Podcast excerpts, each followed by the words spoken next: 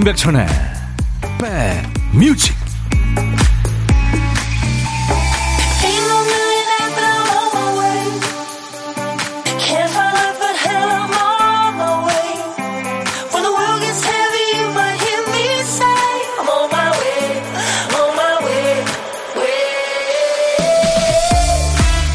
안녕하세요. 아직까지는 날씨가 풋하네요. 임백천의 백뮤직 DJ 천입니다. 최근에 한 청춘 남녀의 결혼 스토리가 화제가 됐죠. 이야기는 여자분이 중고 거래하는 앱에 사진을 올리면서 시작이 됩니다. 밥솥 팔아요. 고양이는 안 팔아요. 그러니까 옆에 있는 고양이가 함께 찍힌 밥솥 사진이었죠. 한 남자가 그 밥솥을 사가면서 거래가 끝났는데요. 사진 속 고양이가 생각난 남자가 또 대화를 걸어오면서 인연이 이어져서 결혼까지 하게 된 거예요. 밥솥과 냥이의 콜라보로 사랑이 완성된 거죠. 실제 마켓에 올라오는 물건 사진을 보면 강아지나 냥이 발이 사진 구석에 걸려서 찍힌 경우가 많습니다. 그런 사진을 보면 그냥 지나치지 못하고 눈이 하트가 돼서 무조건 클릭한다는 사람도 많죠. 뭐든 좋아하는 걸로 하나 되는 사이가 예쁘고 오래가는 것 같지 않으세요? 여러분과 저 DJ 천이 사이에 음악이 있듯이 말이죠. 자, 수요일 여러분 곁으로 갑니다. 임백천의 백뮤직. 굉장히 앞서가는 음악을 했었어요. 그리고 그, 아우, 기괴한 무대 의상, 그리고 페이스 페인팅. 이게 원조입니다. 키스. I was made for loving you.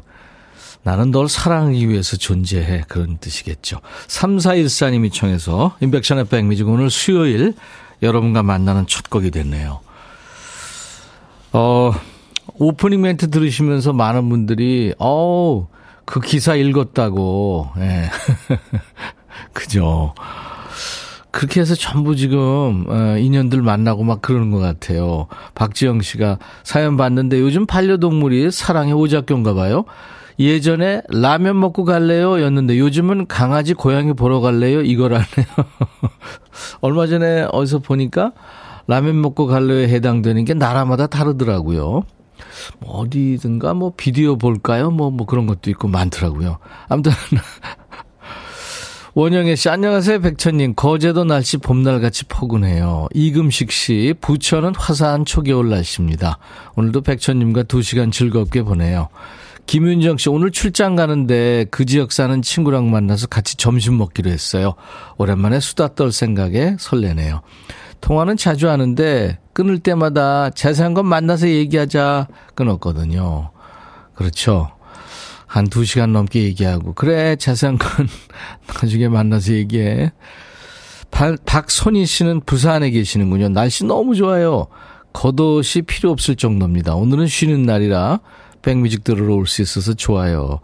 예, 더 기분 좋아지시게 제가 선물로 커피 보내드립니다. 어, 2602님한테도 보내드릴 건데요. 백천성님, 1등 출첵 도전하셨는데, 1등은 아니고요. 문자로 첫 번째이긴 합니다. 우리 2602님, 도전이 고맙고요. 커피 보내드리겠습니다. 자, 오늘도 역시 여러분들 하고 싶은 얘기, 듣고 싶은 노래 모두 DJ 천이한테 보내주세요. 열심히 퀵 서비스 하고요. 선물도 챙겨드리고 하겠습니다. 그리고 딴딴따단딴 55분 선곡 정보 이제 익숙하시죠? 1부 끝곡으로 들으면 좋을 노래. 노래 선곡되시면 선물 커피 두 잔 드릴 테니까요. 사연과 함께 55분 선곡 정보 1부 끝곡을 그러니까 여러분들이 보내주셔야 되겠습니다. 그리고 DJ 천이가 혼밥 하시는 우리 백그라운드님들의 밥 친구 되드리는 고독한 식객 자리 비어 있어요. 점심 혼자 드시는 분 어디서 뭐 먹어야 하고 문자 주세요. 전화로 사는 얘기 잠깐 나누고요. 전화 끊자마자 커피 두 잔과 디저트 케이크 세트를 바로 보내드리겠습니다. 혼밥 하시는 분들 지금 문자 주세요. 전화 드릴게요. 샵 1061, 짧은 문자 50원, 긴 문자 사진 전송 100원, 콩 가입하세요. 무료로 보고 들으실 수 있고요. 유튜브로도 지금 볼 수 있습니다. 광고 듣고 가죠.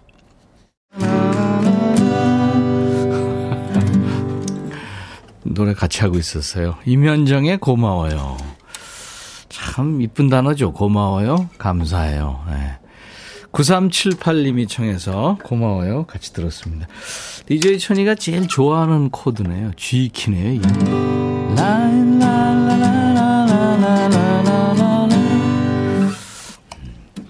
백뮤직으로 돌아왔어요. 그동안 듣지 못하다가 부서 이동으로 6개월 만에 돌아왔어요. 이제 매일매일 행복하게 듣겠습니다. 1136님. 아유, 감사합니다. 잘 돌아오셨습니다. 김대순 씨, 7개월 아드님이랑 오늘도 같이 들어요. 뭘 한다고 귀 쫑긋거리며 듣는 건지. 최연서 애청자입니다. 아, 7개월이요. 아이고, 이쁘겠다. 사진 좀 보내주세요. 제가 말씀드렸나요? 어느, 얼마 안 됐어요. 일요일인가요? 아침에 좀 풋풋하길래 창문 열어놨더니 어디서 깐난의 울음소리가 들리는 거예요. 어찌나 반가운지. 한 100년 만에 들어오는 소리 같았어요. 3166님, 백디 어제 동묘 쪽 원단 시장 다녀왔어요. 구제시장 쪽에서 백디 목소리가 나오더라고요. 지난번에도 들었는데 어제 또 들으니 반갑더라고요. 이제는 거리에서도 백디 목소리가 울려 퍼지네요. 오늘도 백뮤직과 2시간 즐겁게 보낼게요. 오, 진짜요? 감사합니다. 건행님이 백디 제가 올해 받은 경품 중에 건조기가 있었거든요. 제 생애 행운을 몰빵한 상품이었는데 동생한테 줬어요. 잘했죠? 우리 남편이 어제 차에 모셔서 원주에 가져다 줬는데 역시 주는 행복은 말로 표현이 안 되네요. 음, 건조기를 양보하셨군요. 네. 그래서 제가 주얼리 세트를 보내드립니다. 이렇게 선행은 또 선을 부르고 그러는 거 아닙니까? 7086님은 백디 간만에 쉬는 날이라 멀리 잠실까지 예뻐지러 미용실 왔어요. 고등학교 때 절친이 하는 미용실이거든요. 수다도 떨고 백뮤직 함께 들으면서 홍보하고 있어요. 오늘도 백뮤직 추가요 하셨네요. 사진을 주셨는데 오 미용실이군요. 큰 거울 앞에서 찍으셨네요. 예. 네, 이쁜 모습 나중에 또 사진 주실 수 있으면 주세요. 아이디가 크루즈 타고 싶어요 님. 백뮤직, 마음의 평화, 정신의 쉼. 함께해요. 오, 진짜요? 감사합니다. 양설란 씨는 아저씨랑 저랑 친밀한 사이죠? 그쵸? 하셨네요. 그럼요. 많고 많은 사람 중에 또 그 많고 많은 방송 중에 이 시간에 저랑 이렇게 사연도 주고받고 얼마나 친밀한가요? 그쵸? 자, 여러분도 계속해서, 어, 문자 또 콩 게시판 참여해 주시고 유튜브로도 봐주시고요. 문자 샵 1061, 짧은 문자 50원, 긴 문자 사진 전송은 100원, 콩은 무료입니다. 어, 드라마 도깨비 참 재밌게 저도 봤는데요. 도깨비에 흘렀던 크러쉬의 Beautiful. 크러쉬가 신곡도 냈더라고요. 김선정 씨가 청해서 같이 준비했고요. 그리고 이성배 씨가 나미의 슬픈 인연을 청하셨네요. 두 곡 다 좀 짠해지는 노래죠. 두 곡 이어 듣고 가죠. 크러쉬의 Beautiful 그리고 나미의 슬픈 인연 네, 느낌 비슷한 노래 두 곡 들었는데요. 김혜영 씨의 많은 분들이 좋다고 하시네요. 두 곡 너무 좋습니다 하셨는데 아, 노래는요 그렇습니다. 이게 지금 크러쉬의 Beautiful이 2016년인가 아마 나왔을 거예요. 나미의 슬픈 인연은 뭐 수십 년의 간격이 있는데 이렇게 어울립니다. 네, 그쵸.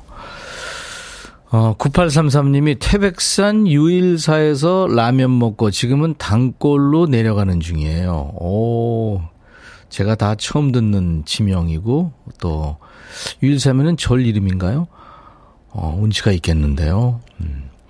이은정 씨가 백디 현관문 열고 나갔더니 사무실로 가야 될 A4 용지 두 박스가 우리 집으로 왔어요. 그래서 두 박스 중에 일단 한 박스 들고 가는데 팔이 빠지겠습니다. 3층까지 어찌 들고 간대요. 아이고. 그게 왜 그쪽으로 간 거죠? 아, 이왕 옮기는 거 운동한다 생각하시고 특히 허리 조심하시고요. 네. 082님이 따뜻한 햇살이 너무 좋아서 친구와 빵과 우유를 사서 옥상에 올라왔는데 참 좋아요. 꾸중 들어서 힘들어서 움츠러들었었는데 기분이 좋아졌어요. 그래요. 오늘 공기도 맑죠? 음, 기온도 그렇게 춥지 않고요. 그래요. 0822님 제가 커피 보내드리겠습니다. 사는 게 참 그렇죠. 8832님이 음. 어제는 친정아버지 79세 생신이셨는데 돼지국밥 한 그릇 같이 먹었어요. 하필 파카도 색바른 것을 입고 나오셔서 마음이 아팠어요. 평생 사남매 농사 지으시면, 농사 지으시면서 대학 보냈는데 말이에요. 아버지 잠파 하나 열심히 골라서 사드리려고요. 아버지 항상 고맙습니다. 오래오래 건강하게 사세요. 생신도 축하드리고요. 안치방 아버지 사랑합니다 하셨네요. 저희 홈페이지 선물 문의 게시판에 당첨 확인글을 꼭 남기세요. 제가 아버님을 위한 선물 흑마늘 진액을 네, 보내드리겠습니다. 좋아하시겠네요. 그리고 오늘같이 좋은 날 오늘은 치방 시 생일 축하합니다. 하, 이 노래 뭐더라 코너예요. 오늘은 어, 이 가수 있죠. 에이 이 가수요. 아시죠? 이름 석자가 튀어나오는 가수. 에이 전인권 씨 노래입니다. 들국화가 해산한 다음에 나온 전인권 씨 솔로 앨범에서 골랐는데요. 이 앨범에 히트곡이 많이 나옵니다. 돌고 돌고 돌고 또 사랑한 후에 아침이 밝아올 때까지 그리고 이 노래가 있죠. 제목에 사랑이 들어가는데 앞에 한 글자가 더 있습니다. 그러니까 삼음절이죠. 고백은 하지 못하고 유성기처럼 헛도는 사랑을 이렇게 표현합니다. 찐사랑? 아니고요. 빵사랑? 아닙니다. 무슨 사랑일까요? 오다 포함 다섯 분께 도넛 세트를 드릴 테니까요.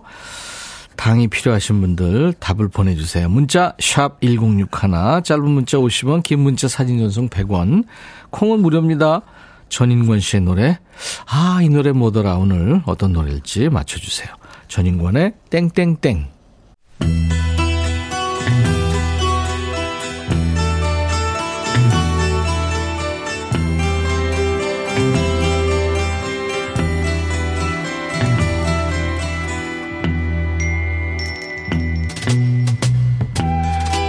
노래 속에 인생이 있고, 우정이 있고, 사랑이 있다. 가사 읽어주는 남자 감동 감성 파괴 장인 DJ 백종환입니다. 한 남자가 있어요. 이 남자한테는 사랑하는 여인도 있지만 떠났죠.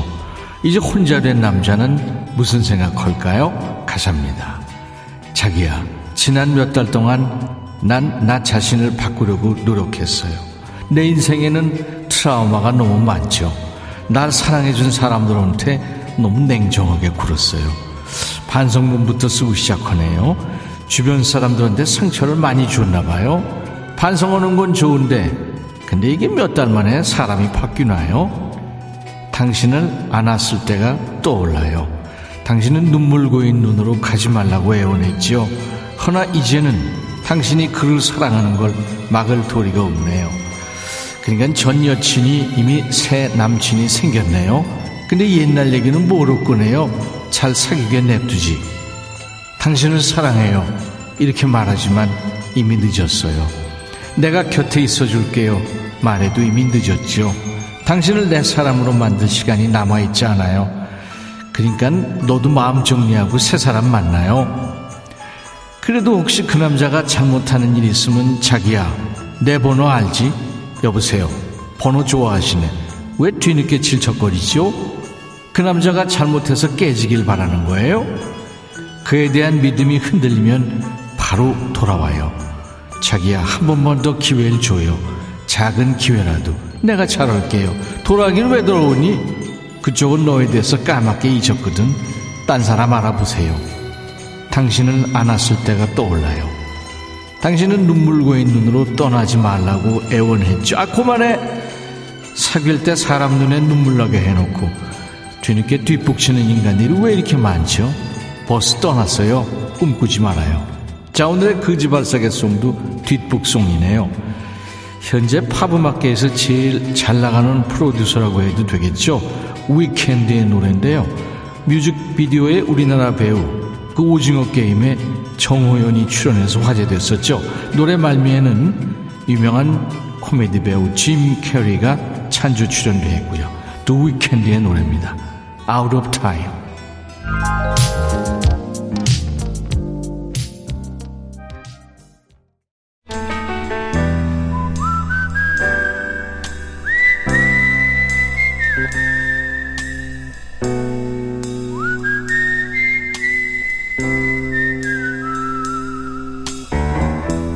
내가 이곳을 자주 찾는 이유는 여기에 오면 뭔가 맛있는 일이 생길 것 같은 기대 때문이지.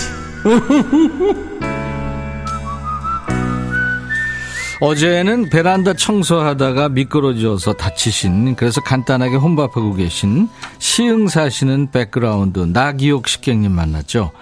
전화 연결한 그 짧은 시간 동안에 며느리하고 딸한테 따뜻한 마음도 전하셨고요. 자, 오늘은 어떤 분이 고독한 식탁에 앉으셨을까요?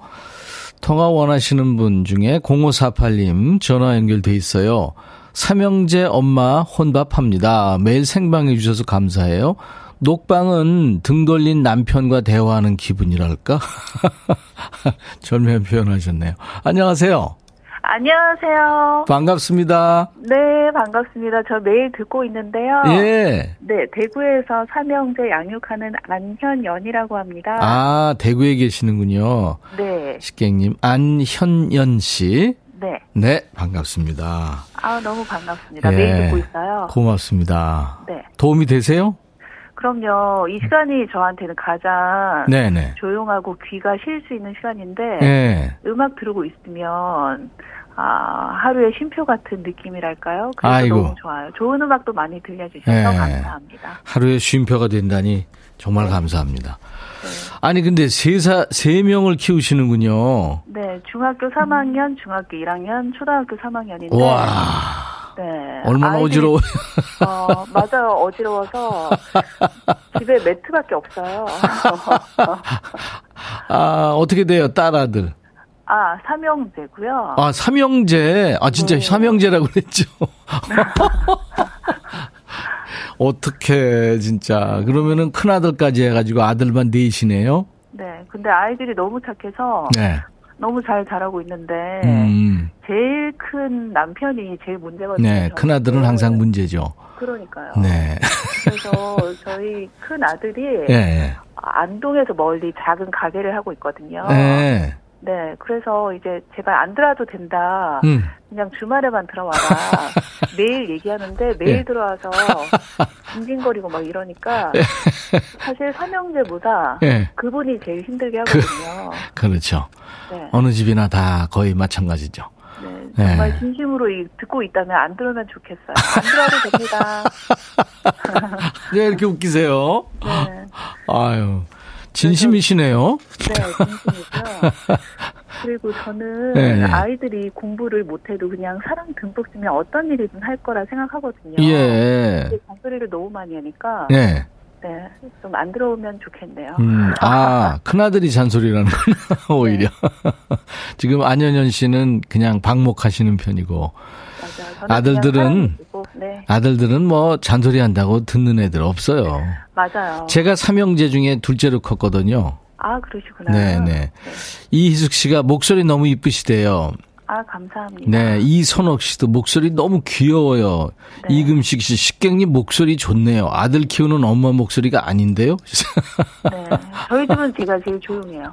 아, 말을 김보, 안, 안 해요. 네, 김보민 씨가 네, 드, 드, 들으면서 큰아들 얘기했더니 펄이요 하셨네요. 퍼, 펄이요? 펄, 아 헐이요? 아니 아니 벌이라고요. 아 벌이요? 네네. 그 제가 금요일마다 네. 농담 삼아 하는 거 있어요. 집에 안 쓰는 물건 같은 거 다 버려 이런 거 있거든요. 아, 네, 네네. 그렇죠. 네. 그렇다고 진짜 버리시면 안 되고요. 아, 그러고 네. 싶어요. 큰아들도 고생하고 있잖아요. 뭐 그렇겠죠. 네네. 안현현 씨, 네, 전화 연결된 김에 그 좋은 목소리로 네. 아무한테나 한마디 하셔도 돼요.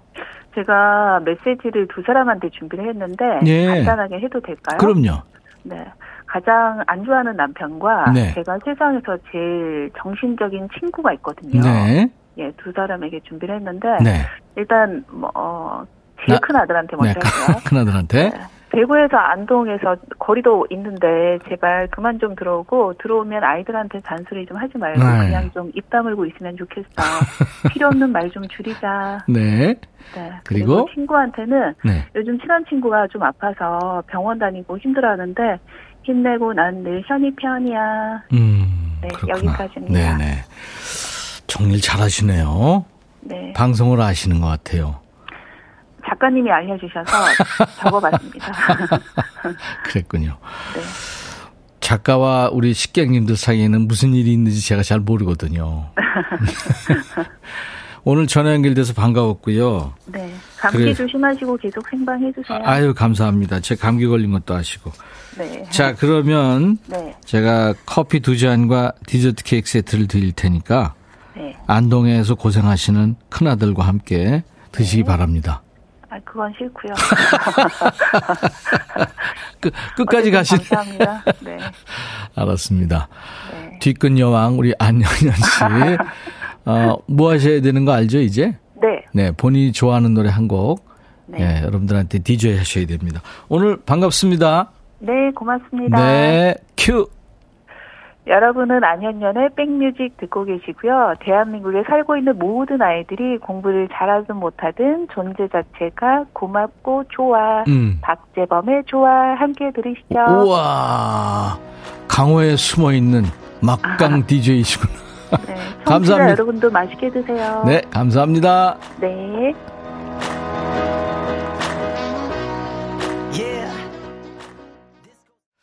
이 노래 뭐더라? 전인권의 헛사랑이었습니다. 전소리님 축하하고요. 8055님, 남편 권유로 갈아탄 프로인데 좋은 노래 많네요. 그럼요, 선곡 맛집이거든요. 최경란 씨도 맞춰주셨어요. 아, 이런 노래가 있었네요. 가사가 가슴을 치네요. 그때 끊었어야 했는데. 오답으로는 2789, 추사랑. 네. 문은영 씨는 차사랑. 한 달 전 새 차로 바꾸신 아버지가 항상 노심초사해서요. 흠집 날까. 이분들께 도넛 세트를 드립니다. 자, 이제 백그라운드님들이 전해주시는 딴딴따단딴 55분 선곡 정보입니다. 오늘은 김선희 씨가 모노의 넌 언제나 청하셨죠. 잔소리에도 안 받아치고 언제나 허허 웃어주는 남편이 새삼 고맙게 느껴집니다. 예, 내공백단 남편이시네요. 김선희 씨 남편과 드시라고 커피 두 잔 보내드립니다. 자, 잠시 후 2부에는 수리수리 마음수리 합니다. 우리 백그라운드님들의 마음 주치의가 오세요. 잠시 후 2부에 반갑게 만나보죠. 진짜 전문가가 오세요. 자, 모노의 넌 언제나 55분 선곡 정보에서 뽑히신 이 노래 들으면서 1부 마칩니다. I'll be back.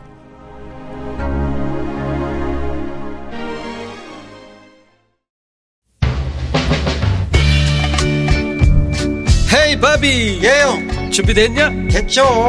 오케이, 가자. 오케이. 제가 먼저 할게요, 형. 오케이. I'm fall in love again. 너를 찾아서 나의 지친 몸짓은 파도 위를 백천이 형. I'm fall in love again. 너. 야, 바비야, 어려워. 네가 다 해. 아, 형도 가수잖아. 여러분. 임백천의 백뮤직 많이 사랑해 주세요. 재밌을 거예요.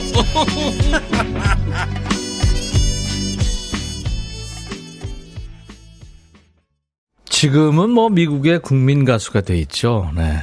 라이오넬 리치가 있었던 밴드 코모도스가 노래한 Easy. 이게 1977년에 나왔는데요. 세계적인 히트를 했죠. 네, Easy. 강희선 씨가 청해서 오늘 인백션의 백뮤직 12월 13일 수요일 2부 첫 곡으로 함께 들었습니다. 자, 누구실까 기대됩니다. K185님, 유튜브에 박순자님, 게스트 누구예요? 빨간 내복님, 누가 나오신다고요? 신미숙 씨, 백뮤직 마음수리 선생님은 바로! 김호진 씨, 수리수리 마음수리 기다려집니다. 박지현 씨가 살짝 보이는 뒤통수가 혹시 김병우 쌩님? 자, 누구실지 잠시 후에 만납니다. 어느 댁이나 우환이 없는 집이 없죠, 사실. 또 어느 회사나 스트레스 없는 회사가 없고요. 걱정되는 일 투성입니다. 불안한 일도 많고. 그렇게 마음이 힘든 분들을 위한 시간이에요. 수리수리 마음수리. 다친 마음을 잘 고치고요. 다독여줄 전문가가 오십니다. 잠시 후에 만납니다. 걱정, 고민 있는 분들 사연 주세요. 뭐 아주 사소한 문제부터 심도 있는 깊은 얘기까지 다 받겠습니다. 우리 마음 주치에 대한 개인적인 질문도 거부하지 않고요. 편하게 얘기 건네주시면 됩니다. 제가 오늘 처음 뵀는데요. 아, 인상이 진짜 천사 같으세요. 문자 샵 1061, 짧은 문자 50원, 긴 문자 사진 전송은 100원, 콩은 무료 유튜브 가족들 아시죠? 댓글 참여하시고요. 오신 김에 구독, 좋아요, 또 공유, 알림 설정 감사합니다. 자, 우리 백그라운드님들께 드리는 선물 안내하고요. 네. 수리수리 마음수리 네, 시작합니다. 대한민국 크루즈 선도기업 롯데관광에서 크루즈 상품권, 하루 온종일 따뜻한 GL 하루 온팩에서 핫팩 세트, 한인바이오에서 관절 튼튼 뼈 튼튼 전관보, 창원 H&B에서 내 몸속 에너지 비트젠 포르테, 80년 전통 미국 프리미엄 브랜드 레스토닉 침대에서 아르망디 매트리스, 소파 제조 장인 유운조 소파에서 반려견 매트, 미시즈 모델 전문 MRS에서 오엘라 주얼리 세트, 사과 의무 자조금 관리 관리위원회에서 대한민국 대표과일 사과, 원형덕 의성 흑마늘 영농조합법인에서 흑마늘 진액, 모바일 쿠폰, 아메리카노 햄버거 세트, 치킨 콜라 세트, 피자 콜라 세트, 도넛 세트도 준비되어 있어요. 잠시 광고입니다. 너의 마음에 들려줄 노래에 나를 지금 찾아주길 바래 속삭이고 싶어 꼭 들려주고 싶어. 매우 매우 지금처럼 baby 아무것도 내게 필요 없어. 네가 있어주면 it's so fine. 속삭이고 싶어 꼭 들려주고 싶어. 매우 매우 지금처럼 baby 블록버스터 레이디오 임백천의 백뮤직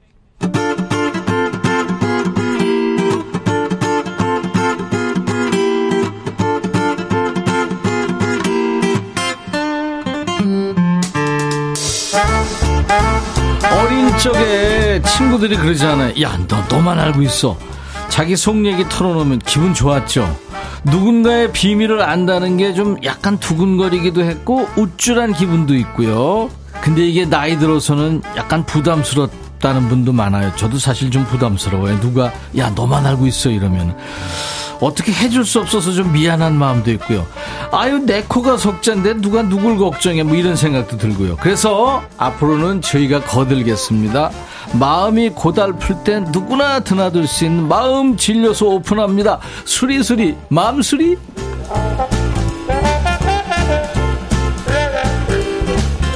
지난주 이제 예고편으로 DJ 천이가 여러분들 고민 받아가지고 말도 안 되는 해결책으로 코웃음을 샀는데 이제 진짜가 나타났습니다.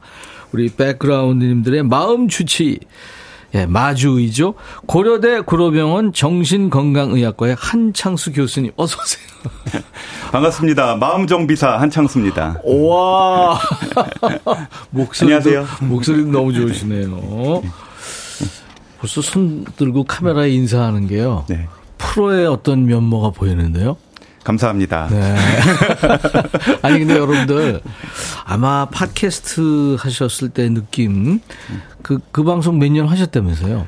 네, KBS에서 팟캐스트 힐러들의 네네. 수다라는 거를 몇 년 했었는데 네, 네. 그거 혹시 들어보신 분들이 있으실 수도 있어요. 그럼요. 네. 네. 그래서 또 지금 여유롭게 이렇게 또 방송에 임하시고 그런 것 같아요. 정신과 정비를 하다 보니까 네, 네. 여유 있는 척도 잘합니다. 아, 척 하신 걸 수도 아, 그럼요. 제가 원래 꿈 중에 하나가 예, 예. 음악 방송에 한번 게스트로 나가보는 거였는데 예. 오늘 그걸 이루니까 떨리기는 많이 떨려요.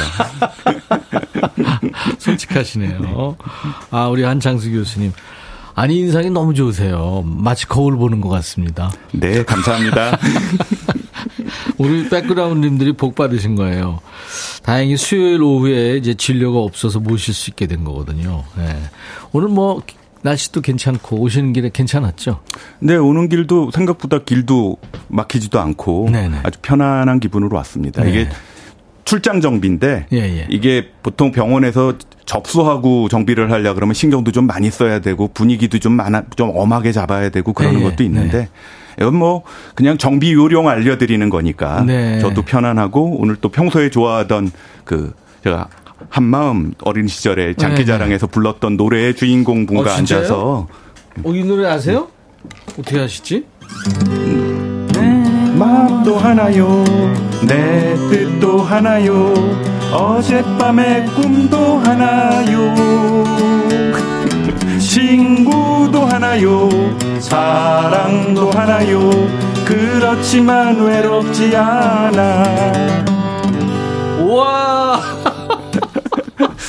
아 이게 제가 가수시네. 그 공, 초, 어, 초등학교 3학년 때 오락부장이었는데. 어, 진짜요? 이게, 그때 그 이게 이제 몇 년 이 노래 나오고 몇 년 안 돼서 사실은 그때 그 뭐냐 DJ 천이 이름은 네. 잘 모르고 네네. 그냥 노래가 즐거워서 네. 이게 어린애도 할 수 있을 만해서 또 야한 내용도 없고 예. 그래서 장기자랑대에서 했던 기억이 납니다. 어 그러셨구나. 아 초등학교 때 오락반 오락부장 이런 거 하셨었구나.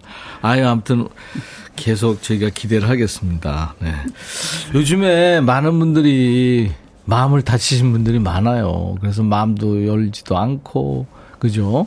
네. 그래서 참 걱정인데 사회 분위기도 그렇고.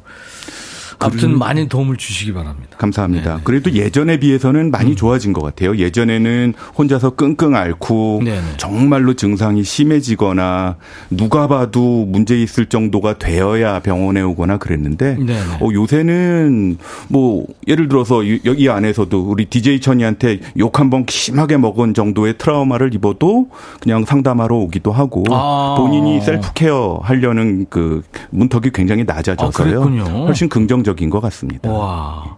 어떤 분야에 마음이 가세요? 이를테면 소아 청소년 심리도 있을 거고 부부 네. 문제, 뭐 사내 인간관계, 육아 문제, 뭐 노인 정신 건강도 있고 뭐 네. 또 많잖아요. 요즘. 가수들도 발라드 하시는 분들은 그 노래만 하시니까. 네. 저는 주로 그 논문들은 제가 한 260편 정도 되는데 예. 그게 주로 우울증하고 치매 논문들이고요. 우와. 이게 이제 그 일상적인 말씀을 드리면 스트레스, 음. 그 다음에 건망증, 음. 그리고 인간관계, 네네. 네. 갑질, 번아웃, 아. 외상후 성장. 그걸 이제 이기고 이겨나가야 되니까 그걸 젊은이들 정신 차리고 내 얘기를 다 하신 것 같아 지금. 앞으로 우리 DJ 천이께서는 이미 다 겪으신 일들일 거예요. 아쭈구리님이 목소리가 성우급이시래요. 감사합니다. 아, 김현순 씨도 목소리에서 찢었네요. 찢었네요 표현 알아요? 네, 네네. 저도 알아요. 네네네. 저, 저, 제가 저한테 오시는 클라이언트 중에 젊은 친구들도 많습니다. 네. 네. 어, 이, 이인희 음. 씨가 교수님 팬입니다. 오, 아시네요. 예, 이인희님 반갑습니다. 네. 조혜영 씨가 목소리가 음. 너무 근사하세요. 아, 정인철 씨도 목소리 너무 좋으세요. 아, DJ 천이 앞에서 무슨 말씀 하세요? 5909님은 목소리 들으니까 TV에서 뵀던 분이에요. 시장 가려고 했는데 방송 끝나고 가야 될 것 같아요. 아, 네, 그렇게 하세요. 예. 아니. 근자감이에요? 어떻게. 아니, TV 출연도 자주 하셨어요? 뭐 아침 방송이나 네, 뭐 네. 또는 저녁에 하는 시사 프로에도 가끔 나갔던 아, 적이 있습니다. 그러시구나. 예. 제가 아까 말했던 그 음. 사회 외상후 성장 뭐 이런 거는 네, 네. 개인적인 마음 다스리기도 중요하지만 사회 전체 네, 네. 외상후 성장이 필요할 때 아, 그런 얘기도 한 적이 있어요. 안현주 씨는 노래도 잘하시네요. 아쭈그리님이 계속 오늘 뭐 좋네요. 선생님 외모는 신사신데 오락부장급 끼부자시네요. 네. 조희연 씨도 왜 이렇게 웃기세요? 좋습니다. 노래 한 곡 듣고 와세요. 지금 사연들이 많이 와 있거든요. 미리 도착한 고민 사연을 좀 만나봅니다. 실시간 사연도 받고 있고요. 나도 잘 모르겠는 내 마음 궁금하다. 또 걱정이 있다. 고민거리 있다. 모두 사연 주시기 바랍니다. 뭐 사소한 것도 좋고요. 문자 샵 1061. 짧은 문자 50원, 긴 문자 사진 전송 100원. 콩 무료 유튜브 가족들 아시죠? 댓글 참여하시고요. 최영 씨가 청하신 노래인데요. 옥상 달빛 버전의 제 노래입니다. 마음에 쓰는 편지. 저하고 그때 프로그램 출연해가지고 옥상 달빛이 이 노래를 발표했었죠. 최영 씨가 마음에 쓰는 편지 청해서 같이 들었습니다. 옥상 달빛 버전으로요. 네. 자, 인백천의 백뮤직. 오늘 수요일 2부 마음 진료소 오픈한 거예요. 수리수리 마음수리. 백그라운드님들의 마음 주치 한창수 교수님과 지금 함께하고 있는데요. 개그맨의 피가 흐르시는 것도 같고 재밌네요. 어, 나름 진지한 사람입니다. 그게 더 웃긴다니까요. 최경자 씨가 대박 코너예요. 거물급 게스트 환영합니다. 김명희 씨도 보세요. 박사님 유머 최고 하셨어요. 아, 김나래 씨가 바로 훅 들어왔네요. 네. 궁금해서 그러는데요. 치매는 유전이 아니라도 걸릴 수가 있나요? 네, 걸릴 수 있습니다. 아. 치매는 위험 요인이 여러 가지가 있잖아요. 네. 근데 1번 유전 위험 요인은 나이예요. 네. 예전에는 저희 외할머니 뭐 증조 할머니만 해도 뭐 환갑 넘고 조금 있다가 돌아가셨잖아요. 예전에 저 평균 네. 수명이 짧았을 그러니까 때. 그러니까 네. 요새는 누구나 다 당 장수를 하니까 이게 그 숫자 자체가 80대가 넘어가면 네. 10명 중에 1명이던 치매가 10명 중에 4, 5명이 되니까. 오. 어. 운동 열심히 하세요. 음. 그리고 술 담배 하지 마시고요. 제일 좋은 게 뭡니까? 치매 예방에. 지금 논문에서 지속적으로 효과 있다고 예방에 좋은 거는 운동 걷는 겁니다. 걷는 거요? 예. 야. 근육 운동 막 무거운 거 네, 그거보다 드는 거 말고 무릎 안 상하게 평지 네. 걷는 게 제일 좋습니다. 여러분들 들으셨죠? 음. 네. 걸어야 됩니다. 자, 이제 고민 사연을 본격적으로 만나볼 텐데요. 첫 사연은 익명을 원하시는 분인데 익명 좋습니다. 언제든지 좋아요. 자, 녹음으로 예, 준비했습니다.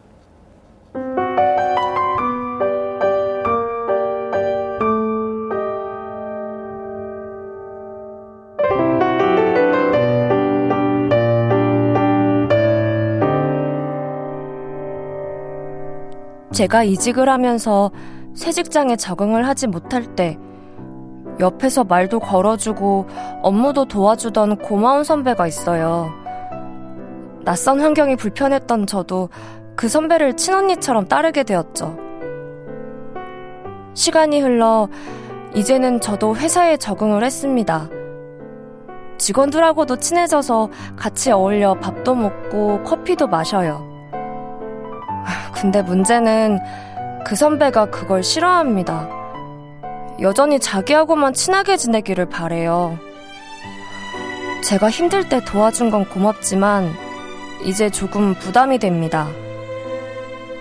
저도 선배가 신경 쓰여서 다른 사람하고 약속이 생기면 선배한테 같이 가자고 말씀드리는데 그건 또 싫다고 하세요. 저는 성격이 다른 사람한테도 제 고민이나 제 일상적인 얘기를 잘하는 편인데요. 한 번은 선배가 저를 부르더니 너 이사 계획 있니? 물으시는 겁니다. 어, 네, 신랑이 평수를 조금 큰 데로 옮기자고 해서요. 근데 그 선배, 네가 이사하는 얘기를 내가 왜 딴 사람한테 들어야 하니? 나한테 먼저 얘기해야 하는 거 아니니? 아니, 전 뭐 특별한 이야기도 아니고 그냥 직원들하고 얘기하다 나온 거라서요. 근데 그 선배는 어쩌면 아무 의미도 없는 그 일로 며칠째 삐쳐 있더라고요. 간신히 제가 커피 한 잔 사드리며 달래서 풀었습니다. 이런 일이 한두 가지가 아니에요. 선배에게 고마운 점이야 물론 많죠. 하지만 제 인간관계를 왜 본인으로 한정시키고 다른 사람과 선을 그으려고 하는지 선배의 마음이 이해가 되지 않습니다. 부담스럽고 피곤해요. 저는 다른 많은 사람들과 어울리며 즐겁게 직장 생활 하고 싶은데 앞으로 어떻게 해야 할까요? 음, 직장 선후배 어떤 마음인지 이해가 되는 사연입니다. 이직하고 적응 기간에 도와준 선배가 이제 사연 주신 분을 독점하고 싶은 건데 우리 백그라운드님들도 비슷한 경험이 있거나 의견이 있으시면 사연을 좀 주시고요. 함께 머리 맞대고 지혜를 좀 모아보죠. 우리가 집단 지성이 중요한 거죠. 그러니까 나하고만 친했으면 하는 마음인 거죠. 내가 1순위였으면 하는 그 마음. 근데 이 선배님 마음부터 좀 한번 우리가 읽어볼까요? 왜 그러는 걸까요? 이해는 가는데. 이런 경우가 생각보다 많더라고요. 많죠. 특히 남성들 사이에서도 있고 여성들 사이에서 조금 더 많은 것도 있고요. 일종의 독점 욕구가 그렇죠. 좀 있는 것 같아요. 음. 너를 네가 이 조직, 이 회사 또는 이 사회의 세상을 향한 창구는 음. 나여야 해. 그러니까요. 그리고 네가 움직이는 거는 나를 통해서 confirm을 받아. 음. 인간이라는 게 누구나 다 컨트롤 이슈가 있는데 음. 누군가를 내 맘대로 하고 싶은데 이게 그럴 수가 없잖아요. 근데 새로 들어온 신입 직원이라면 또 내 한 밑에 까마득한 후배가 새로 들어왔다면 내 맘대로 할 수가 있을 것 같잖아요. 뭐 내 애도 말 안 듣고 남편도 말 안 듣는데. 부모 자식도 어려운데. 그렇죠? 그런데 네. 새로 들어온 내 후배는 내 맘대로 하고 싶죠. 네. 실제 제 외래에도요. 이런 상태를 조금 더 심하게 반복하다가 네. 어느 날 이 젊은 직원 자식을 유학을 보냈대요. 음. 그냥 뭐 자랑할 일은 아니니까 조용조용해서 유학을 어, 보냈는데 있던 사례군요. 네, 사례입니다. 근데 이분이 정말로 화가 나가지고 왜 그거를 내가 남을 통해서 그 얘기를 들어야 되냐. 오. 그래서 이 젊은 친구를 왕따를 시키는 거예요. 와. 모임에 부르지도 않고 중요한 얘기는 나머지 사람들한테만 이렇게 해서 어. 결국은 스트레스가 너무 심해져서 네. 그것 때문에 상담하고 약도 먹으면서 상담을 음. 오랫동안 했었던 기억이 나요. 지금 좋아졌나요? 어, 지금 많이 좋아졌어요. 아, 그랬구나. 야. 고태훈 씨가 뭐야 선배가 아니라 이기주의자네. 방성경 씨도 제 딸아이하고 비슷하네요 고민이. 반에 단짝이 있는데 그 친구가 다른 친구하고 노는 걸 싫어한. 이것도 일종의 그런 거네요. 어, 그럼요. 그렇죠? 이 네. 친구도 사실은 지금 괴롭히는 괴롭힌다고 표현을 하지만 네. 내가 마음대로 하고 싶어하는 그 친구 그 후배 말고는 내가 마음대로 할 수 있는 사람이 없는 경우가 많아요. 음. 그걸 놓치기가 싫은 거죠. 네, 유튜브에 네. 김현정 씨가 선배 버려. 김은 씨도 갑질의 일환인데 어떻게 했으면 좋을까요? 후배 입장에서. 그 지금 우리 유, 유튜브님이 버려라고 음. 얘기하셨잖아요. 네. 사실 그게 답이죠. 아 진짜요? 네. 버릴 수 있으면 버리는 게 낫죠. 왜냐하면 오. 세상에 이런 사람이 많을 것 같아도 사실은 몇 사람이 있거든요. 네. 근데 한 번 이게 막 맥히면 그걸 계속 평생을 지배하려고 달겨드는 사람들도 음. 있어요. 커피 한 잔 하고서는 이제 자기 마음 얘기하고 이제 풀었다고 하는데 이게 네. 계속 되겠군요. 그러니까. 그게 그 얘기는 어 내가 짜증을 벌컥 냈더니 얘가 나한테 달겨들어서 나를 달래는구나. 어. 앞으로 또 그럴 겁니다. 어. 반복적이 될 거예요. 적당히 아 이 친구한테는 왜냐하면 이 친구는 회사에서 다른 사람들하고도 관계를 계속 그럼요. 맺어야 되는데 네네. 모든 걸 나를 통하라 그거 불가능하거든요. 어. 예. 김성철 씨도 누굴 구속하려고 집착하는 순간 그 인연은 오래 못 갈 겁니다. 아, 그럼요. 부인 서... 남편도 난 내가 구속하려 그러면 다 어, 힘들어하는데 서로에게 상처만 남길 뿐이죠. 김태경 씨도 저도 그런 선배 만난 적이 있는데 제가 약간 손을 그으니까 이제는 이제 뒷담화를 하고 다니더라고요. 그래서 저는 그 뒷담화를 즐겼어요. 오 이분 대단하네요. 이게 네. 사실은 네. 이 김태경님의 이 멘트 자체가 네, 답에 각 정답에 가까워요. 아. 네. 이제 대부분의 사람들은 뒷담화를 잘 못 즐기죠. 음, 나를 씹는다고? 뭐 이러면서 네. 이제 화내고. 예. 그렇게 그 선배와 멀어질 명분이 생기더라고요. 그냥 사연자님이 먼저 선을 그어야 합니다. 와, 지금 우리 김태경 씨가 박사님하고 거의 지금, 예? 동급의 진단을 내리고 있네요. 원래 스트레스를 크게 받으면 네, 네. 대부분은 쓰러지고 넘어지고 다치는데 네. 많은 사람들은 그걸 극복하고 이겨내잖아요.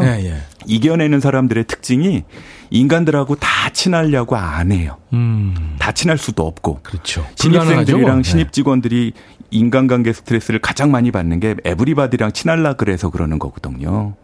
영어를 쓰니까 잘 못 알아듣겠는데 모든 사람과 네. 친하려고 해서 그러는 거거든요. 인간을 살다 보면 10cm짜리 관계도 있고 네. 저처럼 입학했는데 지금까지도 그냥 이름만 아는 친구 동기도 있고 어. 뭐그 중에는 어쩌다가 부작용 생겨서 같이 사는 경우도 있거든요. 인간관계라는 부작용으로 이게 죄송합니다.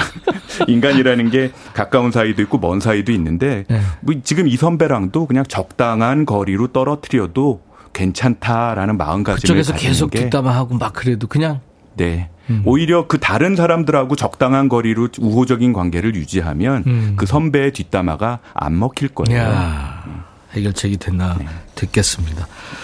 우리 익명의 사연자 선물로 제가 사과 한 박스 보내드릴 테니까요. 마음 가 깝게 잡수시고 가장 네. 중요한 건 회사에서 쓸모 있는 사람으로 계속 자기 일은 꾸준히 음. 한다. 음. 그거를 잊지 마시기 네, 바랍니다. 이렇게 좀 마음 씀씀이가 이러시니까 분명히 회사에서는 지금 굉장히 그 능력이 인정받고 계신 분인 네. 것 같아요. 맞습니다. 네. 노래 한 곡 더 듣죠. 네. 아, 이한철의 산책을 김혜정 씨가 청하셨네요. 이쁜 노래죠. 이한철의 산책 듣고 왔습니다. 여러분들의 신청곡이셨어요. 자, 수리수리 마음수리. 오늘 인백션의 백뮤직 수요일 2부에서 지금 만나고 있어요. 오늘 어, 우리한테 지금 명쾌한 해설을 해주고 계시는 고대 구로병원 정신건강의학과의 한창수 교수님이세요. 개콘에 나가셔도 될 것 같아요. 이현 씨가. 이런 얘기 처음 들었죠? 네. 개콘의 마음정 비사가 나왔다는 얘기는 못 들었는데 네, 혹시 초청하면 심각하게 고려해 보겠습니다. 나가고 싶네요. 건행님이 부작용으로 갇혔나 여기서 빵 터졌나 봐요. 지금 많은 분들이 웃었어요. 듣고 잊어버리세요. 아니 혹시 지금 저 사모님이 네. 어, 동기세요? 네. 대학 동기입니다. 아, 예. 부작용이 컸군요. 네, 그게 뭐, 근데 사실은 그 부작용이 저한테 큰 건지 제 처한테 큰 건지는 양방한테 물어봐야죠. 그렇죠. 서로 예. 부작용이죠. 이은정 씨, 오늘 괜찮으시겠어요? 퇴근하기 무서우실 텐데. 오늘 늦게 퇴근할 겁니다. 오늘 뭐 여기 나가신다는 얘기는 하셨어요? 네, 오늘 나, 그래서 지금 보고 있을까봐 걱정인데 아주 늦게 퇴근할 거예요. 당신 여기 좀 앉아봐. 뭐 이런. 김리노 씨가 너무 도움이 됐습니다. 좋은 말씀. 교수님 이 코너 대박이네요. 유미수 씨 다소 진중할 수 있는 내용인데 웃음으로 승화시켜 풀어주시니 벌써 대박의 감이 몰려옵니다. 이은정 씨도 매주 경청할게요. 김은숙 씨가 귀한 시간 내주셔서 감사합니다, 교수님. 아, 끝내란 얘기네요? 조금 더 할게요. 자, 어, 수리수리 마음수리 두 번째 사연인데요. 이분 역시 익명을 원하셨어요. 네, 들어보죠.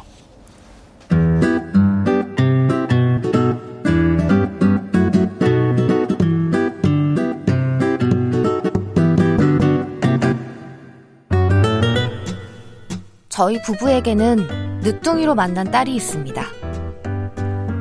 남편한테 막둥이 딸은 그 어떤 존재보다 소중하거든요. 처음엔 그러려니 했는데 요즘엔 정도가 심하다는 생각이 들어요. 아이가 이제 고등학생이 됐는데요. 하루는 저녁에 잠시 외출하겠다는데 남편이 막아서더라고요. 딸, 어디가? 응, 근처에 친구가 왔다고 해서 30분 내로 들어올게. 지금이 몇 시인데 이 밤에 나간다는 거야. 아빠, 이제 7시밖에 안 됐거든? 안 돼. 그냥 내일 학교에서 보자고 해. 아, 요함 놀이터에서 기다린다는데 어떻게 그냥 가라고 해. 그날 결국 남편은 아이를 따라 나가서 놀이터 한켠에서 보초를 서다가 들어왔습니다. 아이 입장에선 짜증나죠. 한 번은 부부 동반 모임이 있어서 서너 시간 집을 비우게 되었거든요. 아이는 혼자 컴퓨터 게임도 하고 전화로 수다 떨 생각에 신이 나 있는데 남편은 너 혹시라도 말야 누가 벨 눌러도 절대 문 열어주면 안 된다? 누가 문 두드리면 경비실에 전화하든가 아빠한테 바로 전화해. 아 근데 얘 저녁은 어떡하지? 아, 대충 물 끓여서 컵라면 하나 먹으면 돼. 뭐? 물을 끓여? 아, 네가 그걸 한다고? 안 돼. 아니, 너 그러다 잘못해서 화상 입으면 어쩔 건데. 아니, 우리 아이 고등학생이잖아요. 아니, 설마 물을 못 끓이겠어요? 배달을 시켜 먹는다니까 그것도 위험해서 안 된다고 하고. 외출을 해서도 콘센트 잘못 꽂아서 불날까봐 걱정. 모임 내내 좌불안석이었답니다. 아무리 딸바보 아빠라고는 하지만 아이가 벌써 고등학생이고 어른 대접을 받길 원하는데 여전히 어린아이로만 생각하는 우리 남편. 어떡하죠? 남편을 각성시킬 좋은 방법이 없을까요? 음. 소통하다님이 들으시면서 성우가 재연하신 건가 봐요. 오, 어떻게 알았죠? 음. 예. KBS 성우인데요. 베테랑 성우입니다. 야, 확실하게 지금 지금 하은지 님이 이거 딸 숨 막힙니다. 바람과 함께 살 빠지다니. 아우, 아버지 눈치 좀 챙기세요. 지명숙 씨. 저 아빠 딸 시집 못 보내겠네. 이은정 씨. 아유, 딸이 결혼할 남자친구. 아, 힘들겠네요. 7079님, 아버지, 딸 자립성 키워주세요. 그러지 마세요. 잘할 수 있다니까요. 지명숙 씨, 남편을 버리시면 됩니다. 여기 또 나왔네요. 정효숙 씨, 아빠, 딸을 주머니에 넣어가고 다니세요. 이런 얘기 주셨네요. 그러니까 이제 딸 분리불안인 거죠? 네. 네. 늦동이 특히 딸 가진 아빠들 중에 네. 이 분리불안이 굉장히 심한 분들이 많아요. 음. 이게 좀 심리 이론 중에 예, 예. 위험한 세상 이론이 있고 행복한 세상 이론이 있거든요. 아. 그러니까 세상 밖, 집 밖은 다 위험하다. 그렇죠. 이불 밖은 네. 위험하다. 이불 밖은 네. 위험하니까 모든 걸 조심해야 되고 만나는 사람 다 위험해야 조심해야 된다라는 세상으로 사는 분들이 있어요. 음, 그런 음. 분들은 못 나가게 하고 사람도 못 나가 못 만나게 하죠. 네. 이 아빠 같은 경우는 이제 늦동이니까 40대 후반, 50대 초중반 아마 그럴 가능성이 많은데 네. 이제 본인도 외부의 친구 관계가 많이 줄어들고 네. 회사 내 실권도 많이 없어지고 본인을 사랑해 주는 존재들이 별로 없죠. 네. 부인도 뭐 밥은 주겠지만 그렇게 뭐 옛날처럼 사랑은 안 해줄 거예요. 유일하게 내 말을 들어주는 사람 누구다? 막내딸이거든요. 어. 그러고 아, 보면 아직도 아빠가 영웅이고. 그렇죠. 네. 아빠만 보면 반가워하고 네. 그런 거 보면 이 고등학생 딸이 굉장히 착한 딸이죠. 아 그러네요. 병원에 올 때는 대개 이 딸이 이제 중이병 걸려서 사춘기가 아주 심하게 와서 음. 아빠랑 강력한 충돌이 벌어질 때 음. 그럴 때 상담을 하러 오는 경우가 아, 많죠. 예, 이 아버지는 굉장히 운이 좋네요. 음. 딸이 굉장히 착합니다. 그러네요. 적당히 하셔야 될 것 같아요. 음. 고등학생인데 어우 심하다 진짜 이런 문제로 어, 병원 찾는 사람들도 있군요 그러니까 오 이게 딸들이 자식들이 아들도 마찬가지지만 음. 이렇게 과보호를 받으면 사실은 사회에서 다양한 경험을 하고 불량식품도 좀 먹어보고 배탈도 음. 좀 나봐야 나중에 성인이 됐을 때 편안하게 생활을 하는 거잖아요. 음. 그런 경험을 안 한 상태에서 사춘기 후반기에 이르르면 부모랑 심각한 갈등을 겪는 경우가 굉장히 많아요. 음. 아빠가 주로 옵니까? 딸이 옵니까? 주로 엄마가 딸이 이상하다고 데리고 오죠. 아. 빠는늘 그래 왔고 그러다 죽을 것 같으니까 음. 그냥 아이나 어떻게 좀 잘 케어해 음. 달라고 데려오는 경우가 대부분입니다. 아빠는 포기하고. 예. 어, 근데 뭐 정신과 의사 입장에서도 이런 경우에 부모가 바뀌는 경우는 그렇게 많지가 않아요. 예. 오히려 아이를 독립시키는 게 굉장히 중요하죠. 음. 정서적으로. 네. 아, 저기 저 사는 곳을 거처를 독립시키는 게 아니라 정서적으로 미국 같으면 아예 떨어져 살게 하는 경우들이 굉장히 많은데요. 음. 우리나라는 그럴려면 경제적인 부분부터 신경 써야 할 게 많으니까 음. 심리적으로 독립을 하란 이야기입니다. 어. 강제할 수도 있군요. 이렇게 어, 그럼요. 거를. 예. 그 부부 상담하시는 분들은 각방쓰라는 오더도 내시거든요, 음. 가끔. 카페라떼님이 저희 남편 얘기 같아요. 박은주 씨, 우리 집은 셋인데 그래요.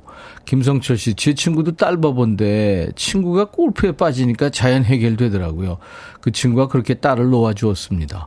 이은정 씨, 저는 큰애한테 그러다가 아이가 사춘기 엄청 심하게 와서 원망 듣고 둘째는 살짝 풀어줬어요. 아, 이거는 아빠가 잘 본인이 네, 본인 컨트롤 한 경우네요. 특히 직장 생활 심하게 하신 분들 중에 뭐 특히 딸이니까 음. 나가서 그 젊은 여성들, 어린 여성들이 그 사회에서 어떤 대접을 받을까에 대한 안 좋은 경험을 본인이 하신 경우가 되게 많아요. 음. 예, 혹시 우리 딸도 그럴까봐 걱정을 많이 하시는 거죠. 음. 근데 실상은 우리 아이들은 훨씬 더 강합니다. 네. 사회의 경험을 다양하게 해주게 하는 것이 인간관계를 앞으로 잘 맺어가는데 도움이 훨씬 음. 많이 돼요.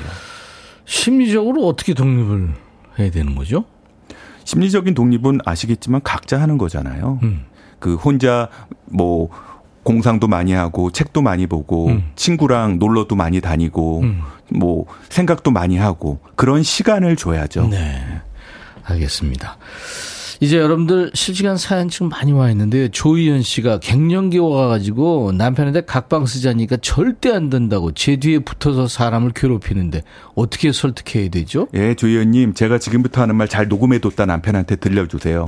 정신과 마음 정비사 한창수인데요. 갱년기가 오면 일정 기간 각방 쓰는 것도 좋아요. 각방 음. 쓰면 서로 마음이 편안하고 몸도 건강해질 수 있고요. 만약에 그게 힘들면 침대, 투인 침대 쓰세요. 음, 같은 방에서. 네. 어. 계속 그렇게 편하다고 그렇게 할 수도 있나요? 어, 편하면 계속 그렇게 해야죠. 계속 그렇게 해도 문제 네. 없군요. 단지 그 남편이 가끔 살았나 죽었나 자는 방 들여다는 보세요. 나이 먹으면 또 어떻게 될지 모르니까요. 그거는 진짜 신경 써. 어, 그건 현실적인 네. 이야기입니다. 4800님, 아, 그 누워있으면 코에다 손가락 좀 대보고 그래야 돼요. 네, 꾹 찔러보면 돌아눕나, 숨 쉬나, 이거 한번 확인해 네, 보시는 게 필요합니다. 하시고, 4800님, 수능 친 아이가 있어요. 아이도 힘들었겠지만, 그만큼 엄마인 저도 아이 따라 감정 기복이 바뀌는지 힘드네요. 많이 힘들게 해서인지 시험이 끝난 지금 기분이 들쑥날쑥 안 좋았다, 허탈했다, 홀가분했다. 수험생 엄마 우울증 어떻게 해소해요? 수능치 나이는 지금 많이 홀가분할 텐데 수능치는 엄마는 사실은 지금 마음도 훨씬 불편할 거예요. 지금 또 그 원서 시즌이잖아요. 그렇죠, 그러니까 마음 훨씬 바쁘실 텐데 네. 일주일에 한 번한 적어도 한 번은 나만의 시간을 3시간 이상 가지세요. 아, 3시간 이상. 목욕끝 다녀오셔도 사우나에 푹 담그고 오셔도 되고요. 네. 산에 한번 올라갔다 오셔도 되고 음. 나 혼자 있는 시간을 꼭 가지시기 바랍니다. 그러니까 좀 잊어버리는 시간을 가져야 네. 되겠군요. 아유. 정순자 씨, 사위가 결혼 전에는 어머님, 어머님 하면 잘 따르고 편했는데 결혼하고서는 제가 살갑게 안 하니까 좀 서, 아, 저한테 살갑게 안 해서 서운해요. 말수도 적어진 것 같고요. 섭섭한 마음 표현할까요? 하지 마세요. 원래 적당히 그 정도 관계가 그 사위의 원래 모습일 거예요. 네. 살가우려고 했던 건 나름 노력한 거고 그 그렇죠. 결혼하려는데 그 정도 노력도 안 합니까? 그렇죠. 원래 성격으로 돌아온 거니까 네. 내 딸한테만 잘하면 그냥 내가 할 수 있는 만큼 챙겨주시고 음. 바라는 거는 내려놓으세요. 음. 어른이 그래 어른이지 뭐 달래 어른입니까? 맞습니다. 근데 좀 섭섭한 건 있겠다. 뭐 섭섭한 건 할 수 없죠. 근데 이제 그 대신에 혹시 명절 때나 생신 때나 네. 그 말로 하는 거 말고 어머님 어머님 하는 거 말고 계좌로 들어오는 거 있잖아요. 네. 그거만 유지되면 그냥 거기 마음이 실려 있다 생각하고 그냥 내려놓으시기 바랍니다. 계좌는 신경 쓰게. 그렇게. 그럼요. 말을 못 하겠는 사위분 계시면 가끔 용돈 드리는 거는 주기적으로 가게 해주세요. 네, 거기 네. 마음이 실려 네, 네. 있어요. 김영애 씨, 친구가 전화하면 2 시간씩 지 말만 해요. 아, 나 이거 제일 싫어해, 난. 친구들 만나면 혼자만 떠드는 인간이 있어요. 제가 말하려고 하면, 아유, 아니, 내 말 좀 더 들어봐. 이러면서 말을 끊어요. 이게 전화를 안 받을 수도 없고 스트레스 쌓여. 이거 어떻게 해요, 얘? 저는 어떻게 하겠어요? 친척 모임 가면요. 10년 만에 온 고모, 먼 고모님이 오셔가지고 본인 얘기 2시간 동안 저를 독점하고 계세요. 그럴 때는요. 부득이하게 자리를 네. 비우거나 네. 부득이하게 전화를 끊어야 하는 상황을 만드세요. 그 내 마음이 번아웃 되기 쉽거든요. 음, 그리고 맞습니다. 사람이라는 건 어 얘는 우리 마누라도 안 들어주는 얘기를 계속 들어주네. 우리 DJ 천이가 그럼 음. 얘한테만 전화해야지. 음. 반복하거든요. 부득이하게 자리를 비우는 네. 지혜를 만들어 보시기 바랍니다. 모든 고민의 그 해결책 하나는요. 저한테 계속 여러분들 사연 보내주시는 거예요. 노래도 보내주시고 제가 다 해드릴게요. 임백천의 백뮤직 사연 보내주시면 많이 해결됩니다. 네. 어떻게 된 거예요, 교수님? 나보다 더 웃겨. 정효숙 씨, 현실적인 조언 재밌고 감사해요. 아쭈구리님, 금융치료가 답일세, 사위. 정근희 씨도 재밌다고 하고요. 아, 웃다가 치료되겠어요, 이금식 씨. 0871님은 오늘 나오신 의사 선생님, 다음 주도 나오게 해주세요. 너무 재밌고 유익해요. 아니, 종신 계약 했다니까요. 어, 감사합니다. 네. 계속 나올게. 혹시 알아요? 우리 DJ 천희님 어디 여행 가거나 잠깐 쉬시는 하루에 저 대신 불러줄지 알아요? 신 작가님이? 어, 내년 3월하고 4월에 네. 며칠씩 배워야 되니까요. 네. 네, 그때 부탁드리겠습니다. 날짜 알려주세요. 미리 비워놓겠습니다. 김숙진 씨가 웃고 즐기는 방송이 아니라 꼭 필요한 방송이네요 하셨고 스트롱하다님이 이 코너 좋네요. 내 마음을 안아주는 시간. 야 여러분들이 이렇게 일목요연하게 표현해 주셨네요. 오늘 진짜 도움이 많이 됐습니다. 여러분들 참 다 좋아하시고요. 감사합니다, 진짜. 감사합니다. 네. 마음정비사 한창수였습니다. 네. 마음진료소 수리수리 마음수리 다음 주 화요일 다시 만나죠. 지금까지 고대구로병원 정신건강학 정신건강의학과의 한창수 교수셨어요. 광고입니다. 인생살이 최고의 코너였어요. 김리노 씨가. 어우, 감사합니다. 이은정 씨가 백디 반말 코너 버려. 이게 진짜 명답이었네요. 두 분 케미가 재밌어요. 1855님. 이순구 씨도 살아가면서 필요한 영양제 먹었어요. 4105님 너무 유익한 마음수리 감사합니다 하셨어요. 수리수리 마음수리는 또 다음 주 화, 아, 수요일 날 2부에 만납니다. 내일은요, 어, 통기타 메이트가 있어요. 기타의 신 이치현 씨. 영국 국민 가수 아델보다 노래 잘하는 가수 이에델 신예원 씨와 함께 하겠습니다. 4059님이 신청하신 노래죠. 악뮤, 악동 뮤지션의 노래. 오랜 날, 오랜 밤 들으면서 오늘 임백천의 백뮤직 마칩니다. 내일 낮 12시에 꼭 다시 만나주세요. I'll be back.